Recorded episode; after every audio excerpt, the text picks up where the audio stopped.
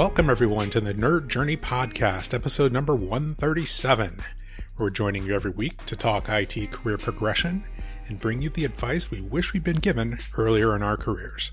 I'm your host, John White, at vJourneyman on Twitter, joined by my co host, Nick Korte, at Network Nerd underscore. Hey, Nick, how's it going? Hey, John, I'm doing great. Highly caffeinated as usual. We are both pre sales technical engineers with backgrounds in IT operations.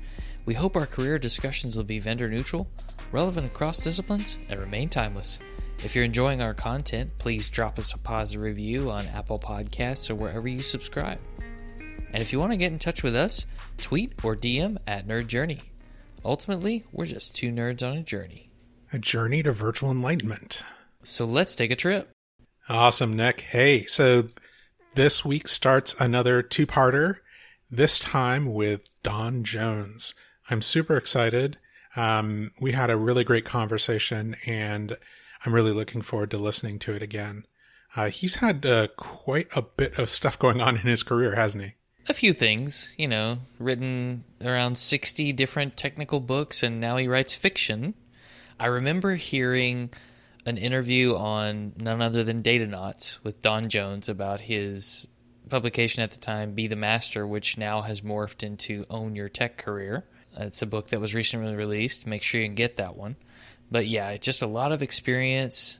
Been through the cycle of individual contributor and manager and back again through the cycle. Lots of great knowledge we were able to, to gain from Don. And I'm sure, like you and I talked about, we could have talked to him for six more hours. Yeah, yeah. His um, stories about early in his career and how he got into tech, very non traditional, although maybe it's traditional in its uh, non traditionalness. Yeah. Exactly. I also think uh, we should mention up front that Don is having an event that hopefully everybody will go check out. It's called Amp Navigator. He's starting out, I would say, a career support service called Ampere Club, and that's ampere.club. And uh, that event is on October 7th and 8th uh, ampereclub.club slash amp navigator. And we're actually doing a session for the event. So uh, that's exciting. Yeah, lots of different career focused sessions from different people in the industry, all virtual, of course, so you don't even have to leave your house. Yeah, if you are a member of Don's Ampere Club, it's free. Otherwise, it is $50 for the entire event, which is, you know, well over 10 sessions at this point and I think uh, he still might be soliciting uh, other people for uh, more content. So, uh, so, I'm super excited. Um, I'm going to make sure to listen to every single one of these. Absolutely. Let's uh, not delay any more. I I want to make sure that everybody gets to listen to the actual event, uh, actual interview with Don, and, and see why we are so pumped up to talk to him. So, without further ado, part one of two with Don Jones.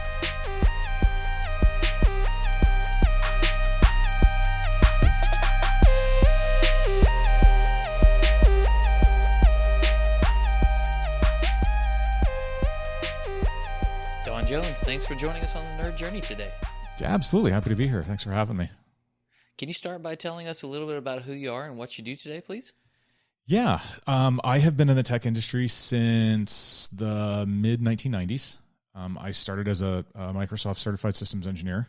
Uh, well, amongst other things, right? We've all done lots.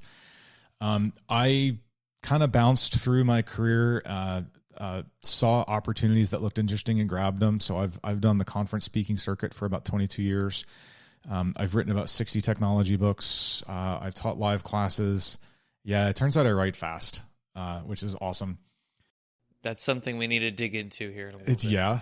Uh, I'm head of developer skills for Pluralsight, which means I am responsible for determining uh, what topics and how deep we go for all of our developer content.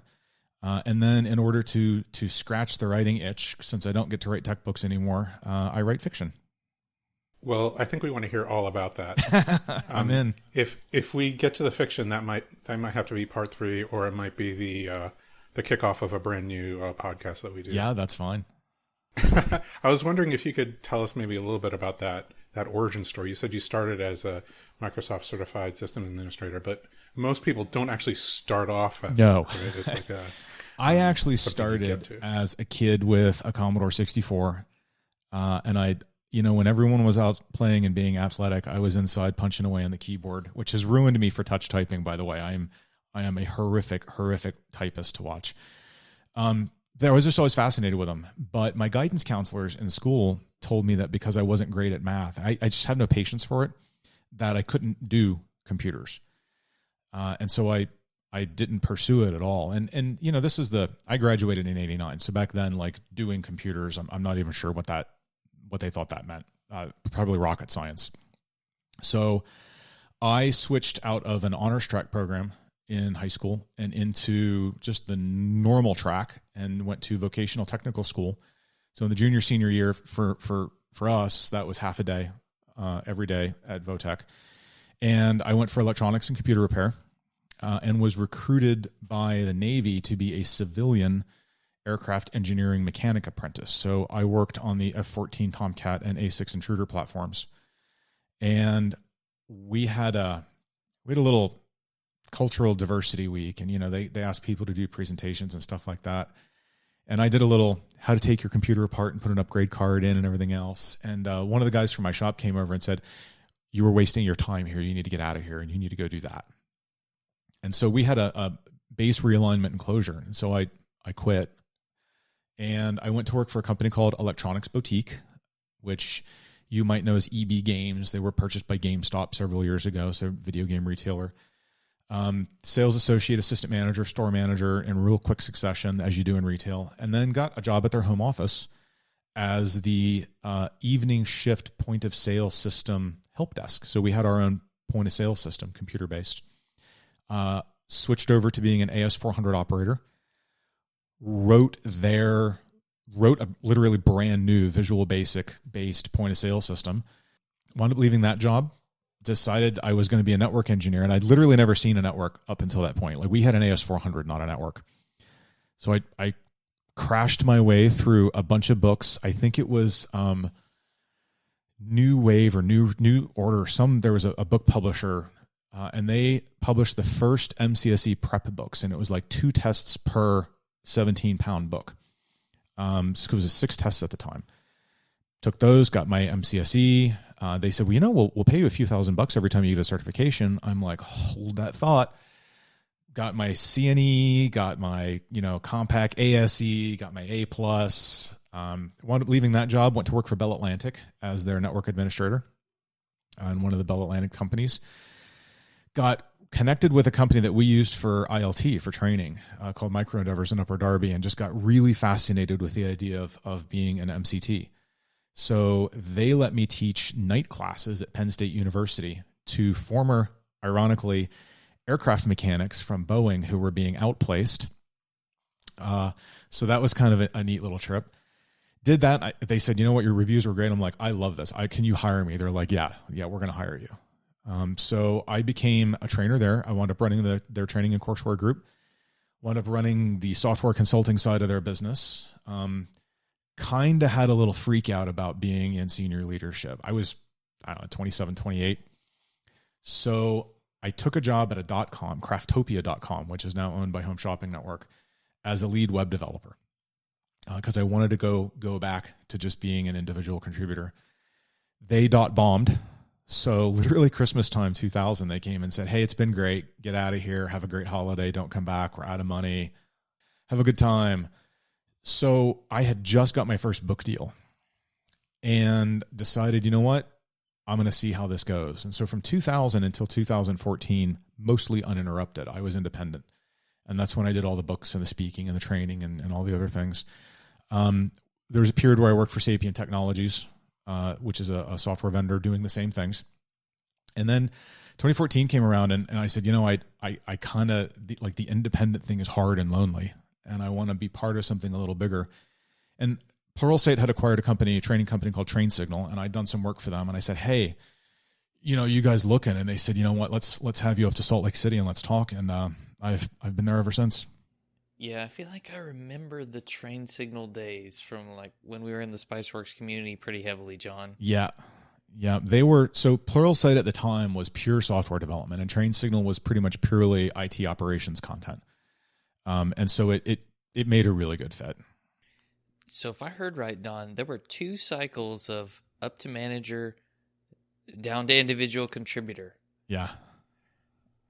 Now you you mentioned you had a freak out. Can you just dig into that a little bit more? What was it like to go into that leadership position, whether you wanted it or not? Yeah. I, I think, and this is something that I've seen a lot of folks that I've worked with go through. There's a bunch of stuff that happens when you you get into management. One of the first things that hits you is you are no longer capable of creating your own success. Your team has to. Like you have to acknowledge that you are not producing anything. You are coordinating. It's an it's an important thing, but your success is dependent on other people. And you know, so many of us are used to being self sufficient, and like my own success comes from within myself, and I can determine my success. And it's really hard to have that taken away. Um, kind of related to that, I think a lot of us look at the work we've done over the course of a day, and at the end of the day, we have an emotional sense of if it was a good day or not. And as a leader, like especially the higher you go, I I can't tell you if I had a good day today. Like I won't know for a month if today was a good day. So you have to kind of find your like your emotional ground in other metrics. You have to look elsewhere for that. You have to you have to pull back, you have to be able to take a bigger view. And if you don't explicitly realize all these things, it can become very depressing. You know, you feel like your tech skills are useless you feel like you have no control, no power.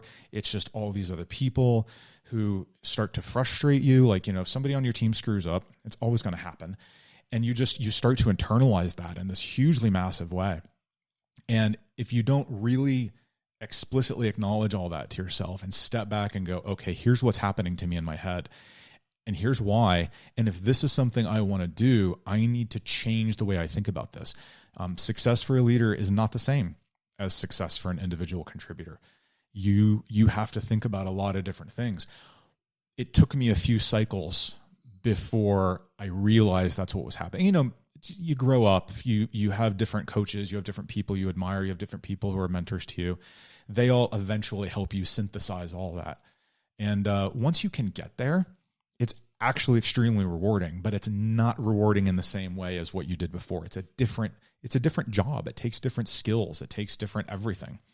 You know, it's not just, oh, I'm a great programmer, so I'm going to be a great manager of programmers. Um, no, actually, you might hate it if that's how you're going into it. You've got to really reel it back and, and think about it for what it is. It's a profession. That's a, a very powerful realization, I think, yeah. that, and we've, uh, you know, in, in different um, times, we've, we've focused a little bit more and less on on people who are thinking about going for that management career track as opposed to you know kind of like the climbing the ladder of individual contributor you know senior super duper senior you know extremely super senior extremely yeah. violently what I, senior. what i tell people now is separate the idea of manager and leader in your head because they actually are different things. Now you know some of that's just semantic hair splitting but you can lead from within. You can lead as a peer. You can lead without being the boss. Um, management is responsible for allocating resources and measuring progress and all sorts of other things. Those are professional skills. If you think that that might or it might not be in your path, try being a leader first. You can be a leader without a promotion. And if that starts to feel good, well, you can learn to be a manager, but the best managers are also good leaders. Where we fail is when we've got a manager who's not a good leader. And we've all had those or heard stories about them. So, you know, I, have been trying to tell people like lead, lead from within, become a leader. In fact, I'm working on an ebook called Leadership Not Just for Bosses.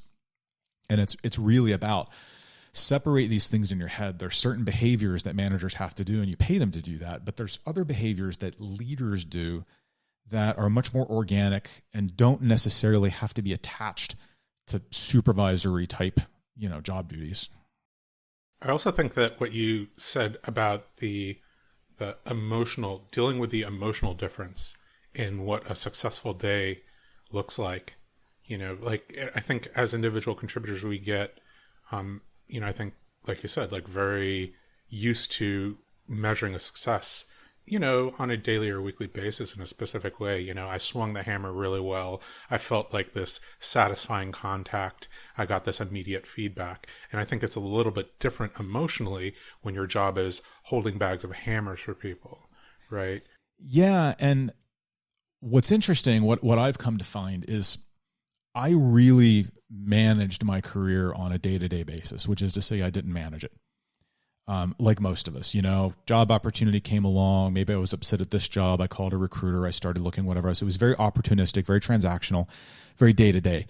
And that's where most of us live in our heads. Like that's, you know, if today was a good day or a bad day, it's very much about that, that transaction.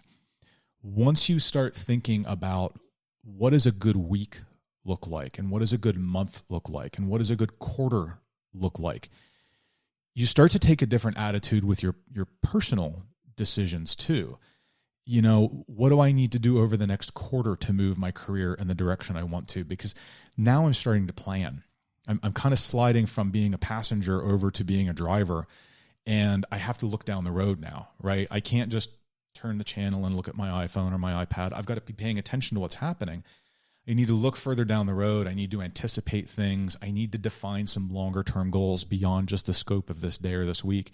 And once you start doing that, you a become a better leader and manager but b you really learn to take control over your own career and decide where it's going to go for you and and own it instead of just kind of having it be something that's inflicted on you.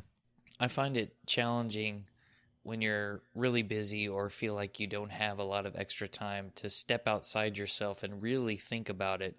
Think about what should my goals be? What are my skills that i need to develop to get better at what i'm doing now? What is it that i want to do?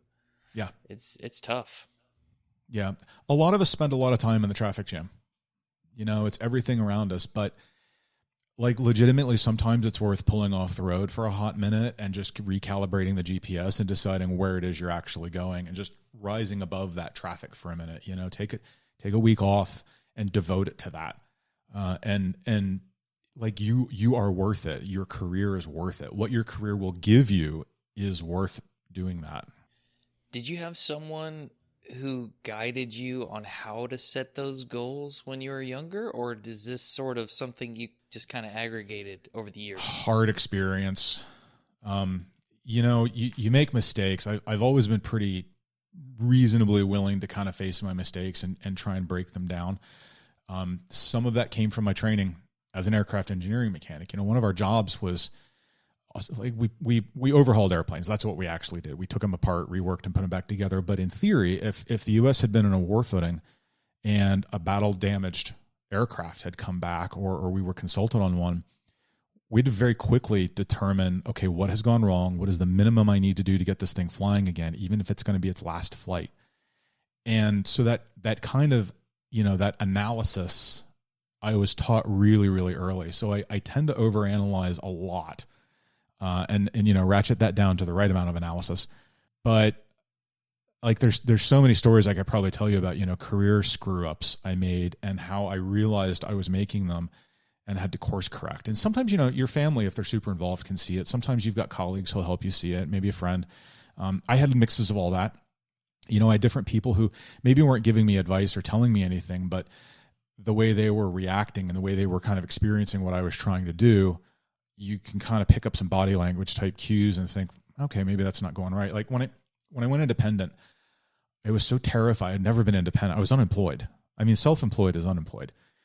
And I was terrified of where my next check was coming from. Like like legit crippling level anxiety attacks about the amount of money we would need to pay the bills and survive and everything else. And so I would take any job that showed up. Um, you can probably see it in the background here. If, if I, I wrote e-commerce for dummies and I'm not proud of it, but they offered me 12 grand. I'm like, okay, I'll write it in a month for 12 grand. But the problem I found is that, you know, people don't know who you are. They don't know what you're about. They don't know what they're engaging with. Uh, if if you know if you look at Pluralsight, we've got authors who are all over the place. They they do courses on whatever interests them. That's great. But like if, if I'm here for this topic and I watch your course, and I'm like, wow, that's a great, great teacher right there. I want more of that. Oh, oh, they didn't do anything on on my topic, so you know I'm out.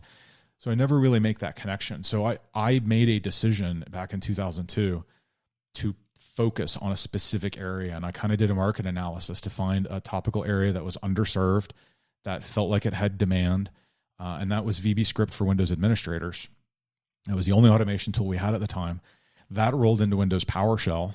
And you know, I was I was a Microsoft MVP for 16 years as the result of that. Like so much good came from that decision because people knew who I was and they knew what problem I solved.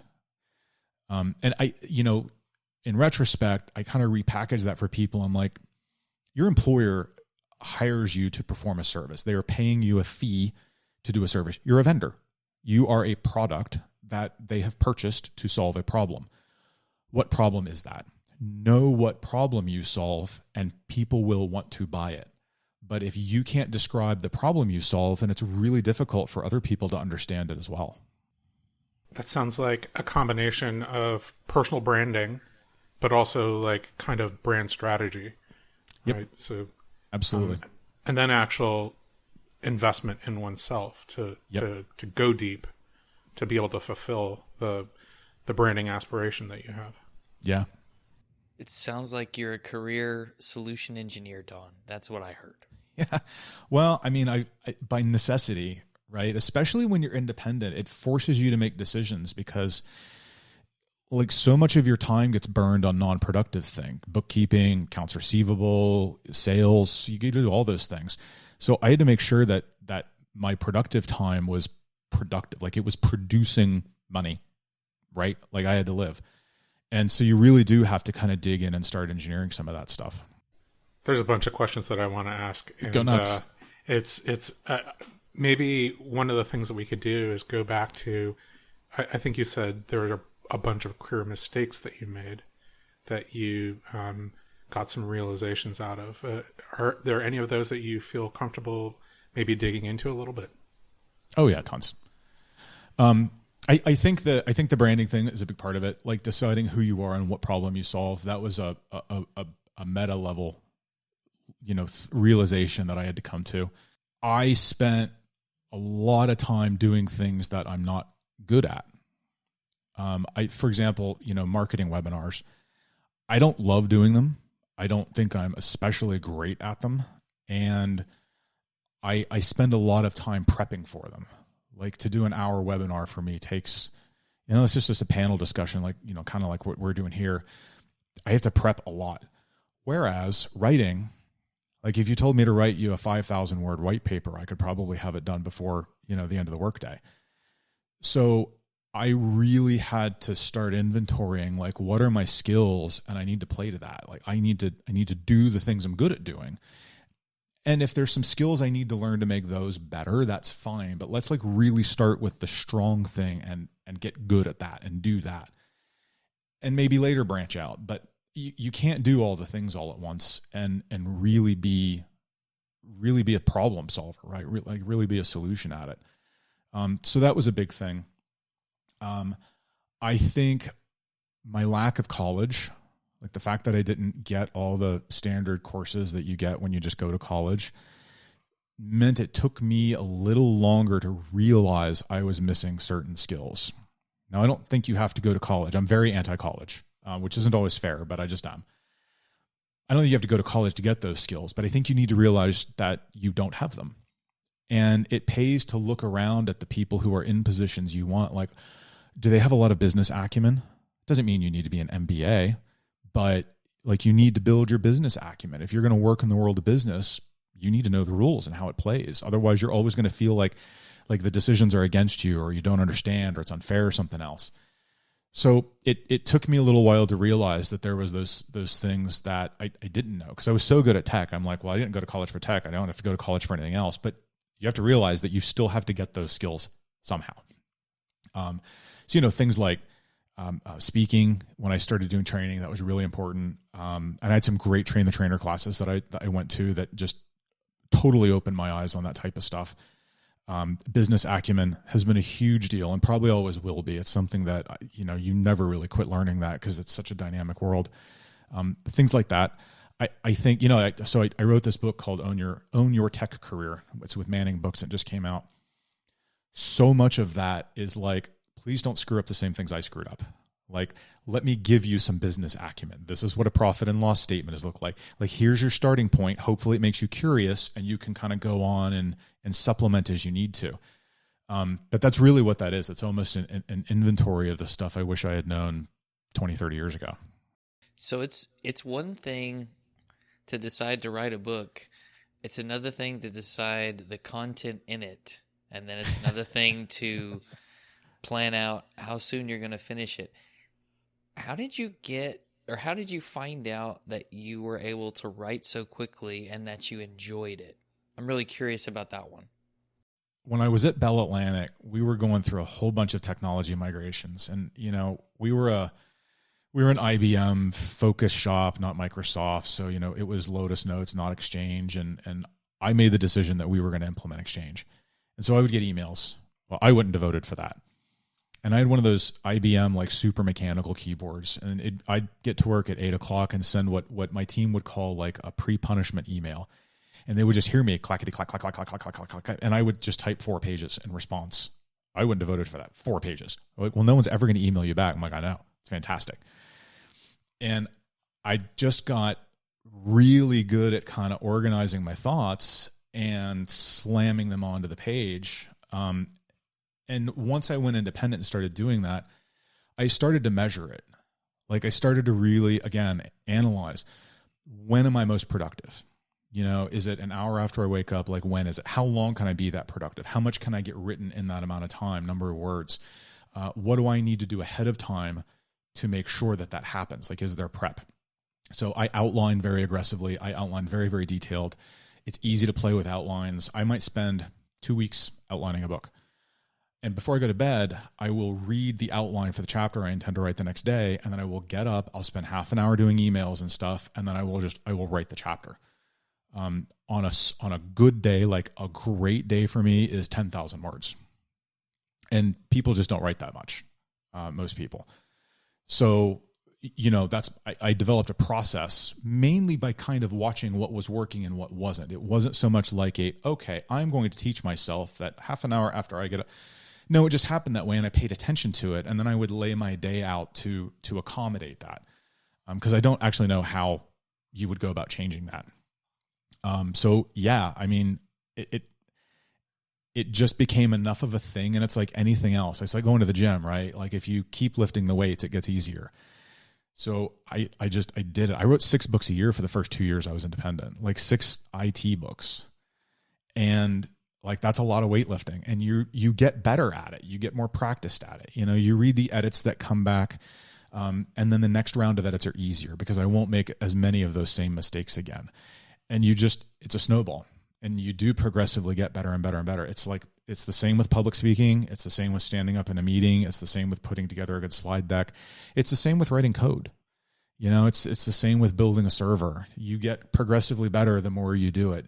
You know, the first time I, I ever put together a, a Windows NT4 server probably took the better part of two days the next time it took a day. The next time it took half a day because you're right. You're starting to sequence. I know I need to do these drivers in this order. Don't put that card in until after I get the main OS up because SP2 will make it crash. Like it's all those things. You optimize and then automate. Ideally, yes. If you can, I haven't figured out how to automate the writing bits yet, but yeah. no, it's it's so funny that you say that because you know I asked you about. Uh, I, th- I think you talked you you talked about you know, not going to college and all the skills that you didn't learn there. And then I don't think any of the skills that you've mentioned after that, um, no business acumen, uh, public speaking, uh, yeah. maybe you can like get. I mean, writing. you can get those right. Like you, yeah. you can take communications classes in college that'll kind of get you started on the public speaking. It, it's not absent, um, but you. I mean, that's not the only place to get it. Sure. Also, the repetition, the the actual practice. I yeah. mean you can take you know a 10 or 15 week class on communication and it might include something about public speaking but that's not the same thing as um, spending 200 hours like in front of yeah. groups speaking yeah right? and then getting feedback yeah. on what worked and what didn't work yeah if you can one of my best stories they had um, microsoft invited a bunch of us american mvps out to speak so they were running little tech day events um, one was in Antwerp, in, in Belgium, and the other was I want to say in Den Haag in Holland, and um, we did Belgium first, and they had rented out a movie theater, like a, a Cineplex, multiple. The whole building was this, and every single movie theater was a session. And so you know you walk in and there's this 50 foot screen and they've got a camera pointed at you and they've got your slides inset up here and you stand there and you get your laptop all set up and you're like it's completely black because it's a movie theater and they've got lights pointed at you. You cannot see a thing and you're sweating and you're like okay well all right i've got i've got to go over like um, my american idioms. I'm you know i've kind of practiced not using those as much. I got to make this a little more you know international. And you you go through this hour 90 minute whatever uh, presentation and you're trying to lay down some jokes. Like you don't want to just stand here and do this. You want to be effective and, and entertaining and engaging. And like no one's laughing. No one's making any noises at all. And I had two of these back to back. And I'm just I, I, at the end of it, I'm drenched. I'm I'm so nervous that I'm bombing internationally, and there's gonna you know NATO's gonna have to get me out of here and everything else. And so I, I go out and I, I sit down with with a friend who'd come along, and we're sitting at a bar you want a beer? I'm like, oh, you have no idea. And if they if they could put, if they could just put whiskey in the beer and then remove the beer, that'd be great. And uh, the guy who organized the event, who's this like highly placed person at Microsoft, strolls by, says, "Hey, how, how, how are your sessions?" I'm like, "Uh, not good. Super sorry." Not. He's like, "Well, what do you mean?" I'm like, "There's no laughing. There's no clapping. There's no like nothing." He says, "Oh no, that's just Belgians. That's just how they like. They just won't engage like that." I'm like, "You need to tell people that ahead of time." Like we rely on that feedback, that body language. I can't see any of it. He says it wouldn't matter. They just sit there and stare at you. I'm like, that's not okay, man. That's not cool. Wow, that's great.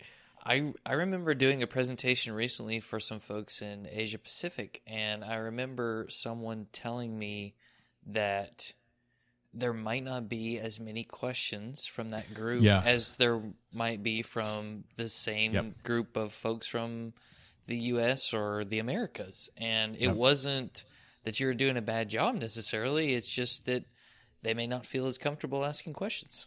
Actually, it's two reasons. A lot of times there will be a cultural embarrassment over maybe not speaking your language well.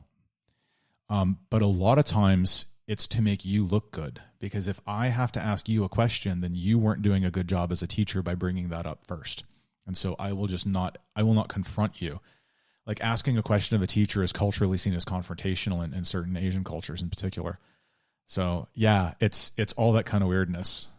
Cultural calibration for public speaking. I think that yeah. There's I, book there's right books there. you there's books. Yeah. Not about the Belgians. For, like fortunately that night they bust us to to Den Haag and the next day we were speaking to a bunch of of you know obviously more Holland based kind of audience uh, and they were awesome. They're like laughing. They're like, "You want to go get a beer?" I'm like, "Absolutely, that's what we're gonna go do." Um, it's just totally different culture. I guess I never thought about um, as much about the the feedback that you get, um, visual, um, the atmosphere. You know, the you you know when you're doing public speaking and you're connecting with people, and there's a lot of positive you know feedback just you know almost like crackling power in the air that you're you're connecting with them very powerfully. And if you remove that just not that you're not actually connecting with them but the there's a cultural like gap that doesn't allow them to show it in the exact yeah. same way right? Yeah. and yeah, you, don't, you know, don't know like the way that they're showing it to you right? Yeah oh, I stayed, that means that I was enjoying what you were saying. yeah, it's it's super hard. You know, having done it um, now, particularly in my position at Pluralsight, I, I I talk to a lot of customers from all around the world, and it's even harder through video, obviously. But like just being aware that those things happen mean you you kind of like part of your brain pulls back from the body language it's expecting and kind of tries to analyze the situation more uh, just because you're aware that that's a thing and like i don't you know, I'll get on the phone with somebody and they'll have a non-American accent. I'm like, okay, I legit do not know. You could be in Australia, you could be in India. I have no idea where you might be or what culture you're from. I just know it's probably not exactly the same as mine.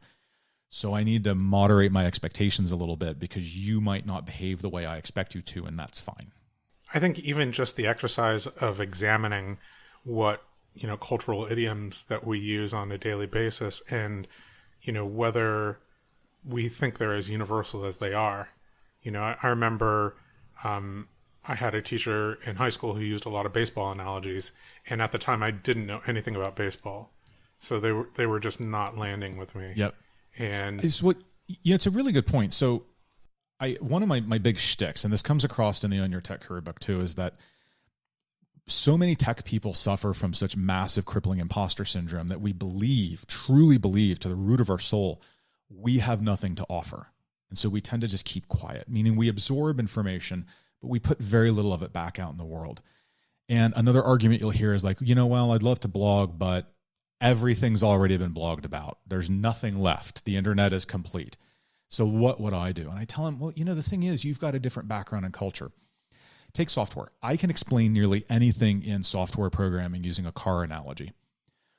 But what if you've got a group of people who come from an area where car ownership is just not super common? You know, what if they live in in downtown Beijing and they're they're more used to bicycling or walking or taking mass transit or something like that? That my analogies might not work.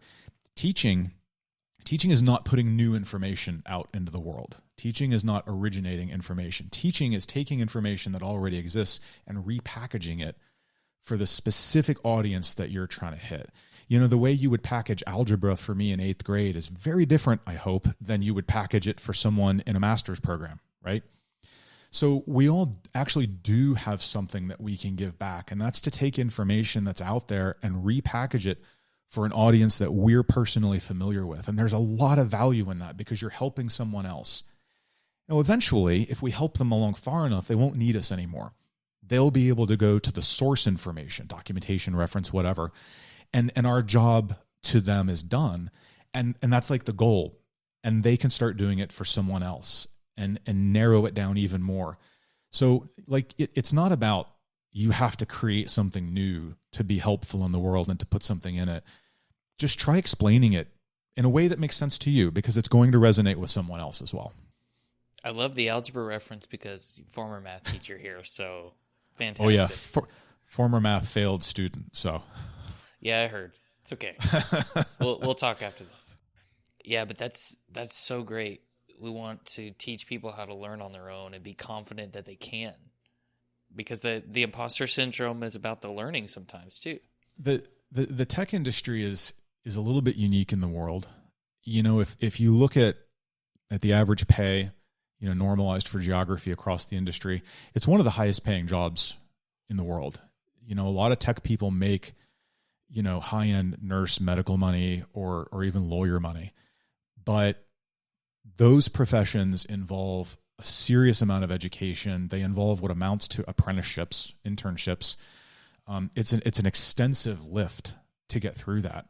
You can teach yourself to code on an iPad. Like you can publish apps from an iPad. It, the, the barrier to entry is very low if you can learn it. And it's it's not like it's a zero sum game either. It's not like me helping five people become software engineers is in any way diminishing. Like there's we need more. We need all of them. We need everyone to learn how to code, basically. Like that's what the world is turning into. Is is it's all about IT and technology. So like you're you're not even hurting yourself or your own prospects by helping someone come into the industry. And so it, it's it's one of the only industries that's really like that. It's one of the few that you can do from anywhere in the world. All you need is an internet connection. Uh, and we've just figured out that we can do pretty much anything remotely if we give it a minute, right?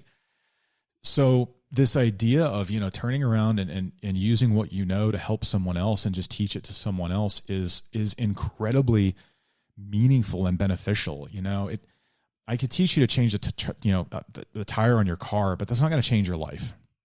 Uh, might make you more confident. Might might do a lot of positive things. I teach you to to build a server or build a network or write code or build a data visualization. That could actually legitimately change your life and your family. I think there's this fear that people have, Don, and tell me what you think. That if I teach someone I work with some skill that I have, and now they have it too, maybe they're going to get promoted before I do. Yeah, it could happen. It could happen. But I look at it this way. If I if I am unit 1 and that's all I can do, then someone else who is also unit one is not ever going to be able to do that much more than me. Like we're going to be roughly equal. But if I can be a force multiplier, if I can help five people work like eight, then like my net product there is three, I think. So like teaching is teaching is force multiplying. If if you can help your company go from having five junior devs to five senior devs, then you have created a massive output. What a lot of us aren't good at because we lack business acumen is measuring that and communicating that. Um, I've got a formula I tell people, and this is something I used to do in my VB script and PowerShell classes because a lot of companies and a lot of people have difficulty with the idea of I'm going to go spend 100 hours writing a script to do the same thing I used to do myself. And they're like, well, nobody wants to invest in that. I'm like, you used a good word, invest. You don't know the other side of that, which is the return. And here's how you do it. So this is a little bit US centric, right? The math differs in different countries and it, it can get really weird. But in the US, you take whatever you make per year, multiply that by 1.4. That creates what's called a fully loaded salary. That's your actual cost to your employer. They pay payroll taxes that you don't see. They pay benefits, like all these other things they have to pay for, unemployment, all that kind of stuff. So 1.4 is, is a common fully loaded number. If you want to get more specific, ask your HR department what number they use, the multiplier they use to calculate a fully loaded salary. They'll know exactly what you mean and you'll sound smart. So 1.4, divide that by 2,000. That's the approximate number of working hours in a year. So by the time you take out common holidays, the average amount of time off, sick time, blah, blah, you get about 2,000 hours per year left. That's your hourly rate. Okay, now it's math if you spent 100 hours to write a script or to help some other people or whatever, you know how much money that cost. What you need to do now is figure out how much it costs to do things before you help them do it. And the difference is the return on the investment. So if you know, yeah, we used to have this task and it only takes 15 minutes, but three people have to do it and we each of us do it like 20 times a day. Cool. You know how much they're worth per hour. Do the math.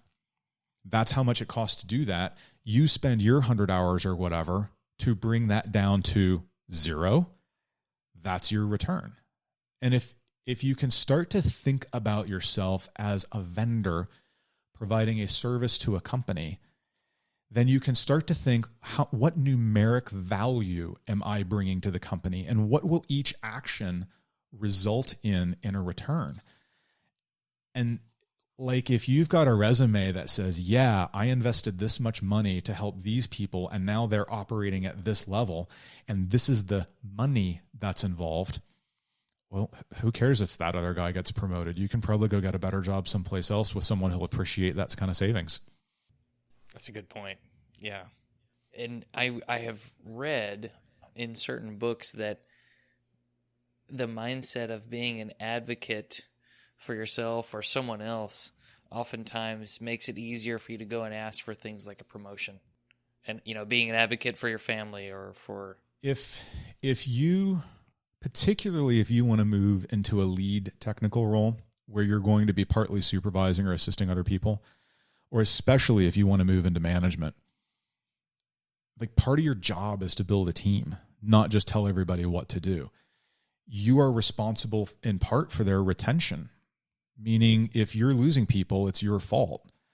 You've got to make sure that you're showing them a professional growth path, that you're exposing them to activities that will help with their growth. Like once you become a manager, you may continue to climb the ladder, but it gets harder because you can't use both hands. You can't have both hands on a rung. You've got to have one hand on a rung holding yourself up and another one reaching back to pull your team up behind you, or you're going to fail because your team is your only means of success. And so once you start flipping your thinking around and you show a company that, look, I'm actually about enabling everybody. Like I want to make them better at their jobs. I want to help them be better. Well, that's leadership. That's management. Like if I see you doing that, I'm far more likely to put you in the position than if you're just like, hey, I want to move into management. Uh, why? Are you sure? Really? It sucks. Are you sure you want to do that? Like do it first you know be that advocate be that group builder be that leader and you're far more likely to to get a job being paid to do that.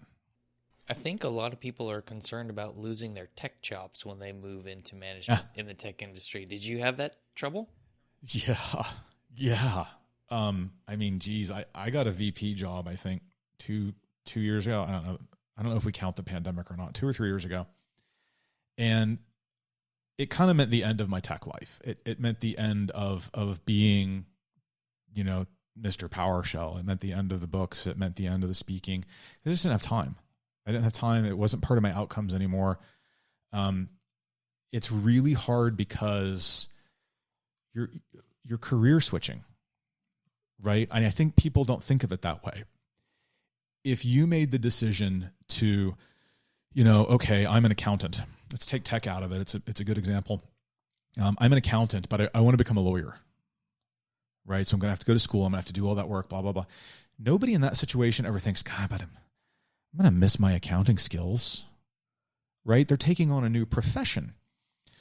Management is a different profession. If you are going to take that on, you are going to walk away from your old profession.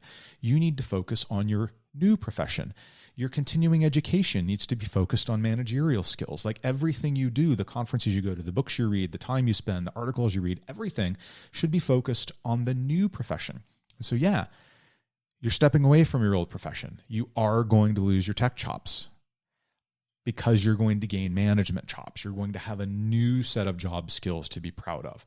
And if you got into tech just because you love fussing with it, well, get a hobby, right? Like I love writing. As a as a, you know, what I was, I got to do a lot of writing.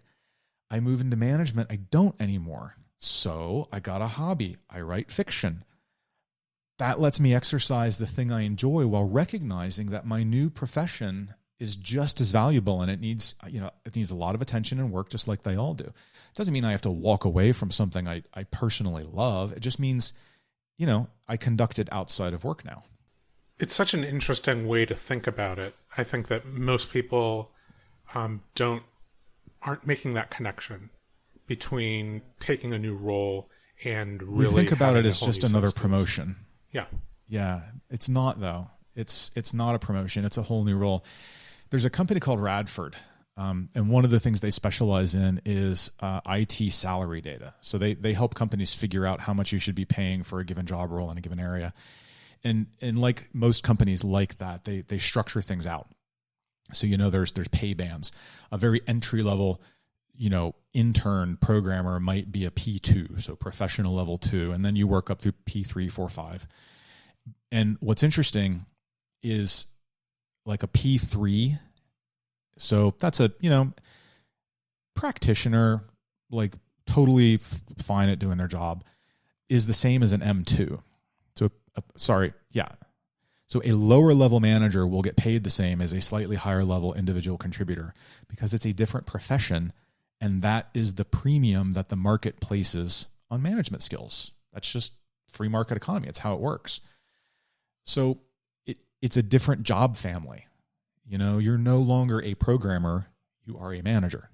It's a different job, eh, which is why a lot of people shouldn't do it if, if they don't want to do that job. Uh, I think the worst thing you can do, and this is the mistake I made a couple of times, is is take on a management job without realizing that you are switching careers. You are going to be a lawyer now, not an accountant. Um, and I think that's where a lot of people get hung up.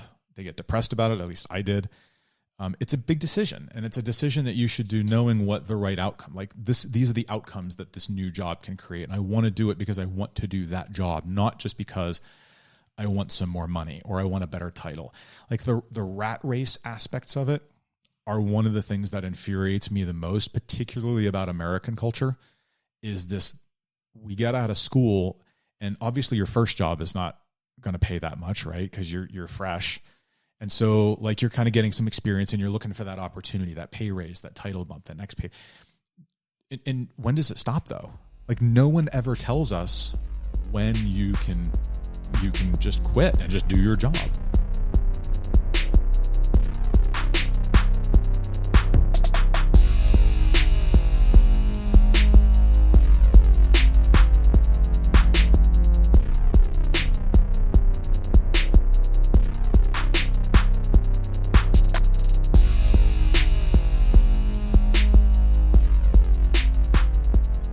Honestly, Nick, uh, I actually don't want to cut it off right there, um, but we're going to have to stop just so we can get the full two episodes uh, rather than putting out an hour and a half uh, single episode. But you know, super exciting to listen to to Don talk. Uh, the things that jumped out to me, you know, right away were the reference to imposter syndrome that he made, and then his writing, like how prolific of a writer he was. And, you know, there just has to be something there with like the link between writing and learning and gaining skills and gaining knowledge. You know what I mean?